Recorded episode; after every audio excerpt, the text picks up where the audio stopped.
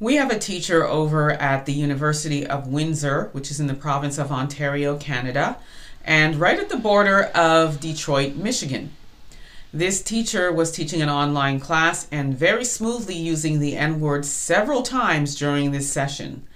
I'll also show footage of a sit in that took place with a group of students over the use of the N word and other racial slurs that are used by faculty and staff at the University of Ottawa, which is the capital of Canada, and their positioning, which is academic freedom.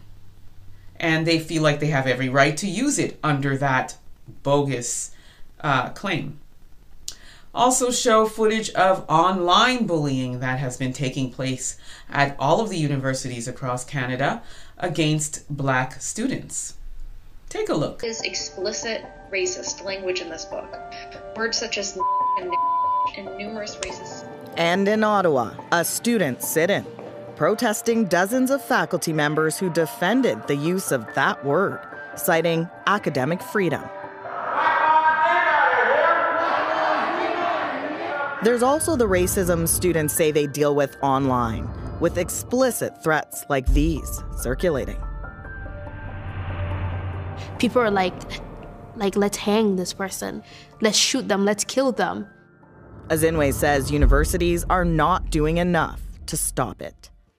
The blatant fact, the truth, is that racialized, indigenous, black students on these campuses that we pay to attend are not safe.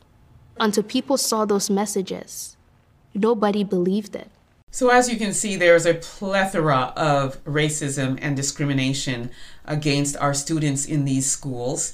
And you have the faculty and staff that are exercising their academic freedom of speech to be able to use this word while they are teaching. The sister is correct in saying that, you know, unless we had this footage, this would not be believed. And you see the plethora of online bullying and racism that's going on against our students. And this is continuing to happen in these schools and not being addressed. We definitely need to continue to expose this racism. University of Ottawa, University of Windsor, and continue to file suits and complaints against this behavior and also come down on faculty and staff. We need to make sure that they do not exercise this ridiculous right that they feel they have to be using this word. And it doesn't matter if you are teaching and that's the positioning you want to use, it is wrong, it is racist, and it is unacceptable. We have to continue to fight to eradicate this behavior. Our students are not safe in this environment because the faculty and staff feel like they can use this word is has a, a big role in the fact that they continue to be racially abused and discriminated against online by white students in these schools.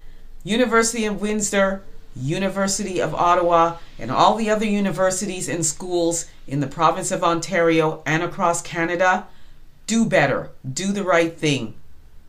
Let me know what you all think about this. Don't forget to like and subscribe. Also, subscribe to my YouTube channel, EA Public Relations, where I report on all things black owned, all things black events across the province of Ontario. Peace be everyone, and please be safe.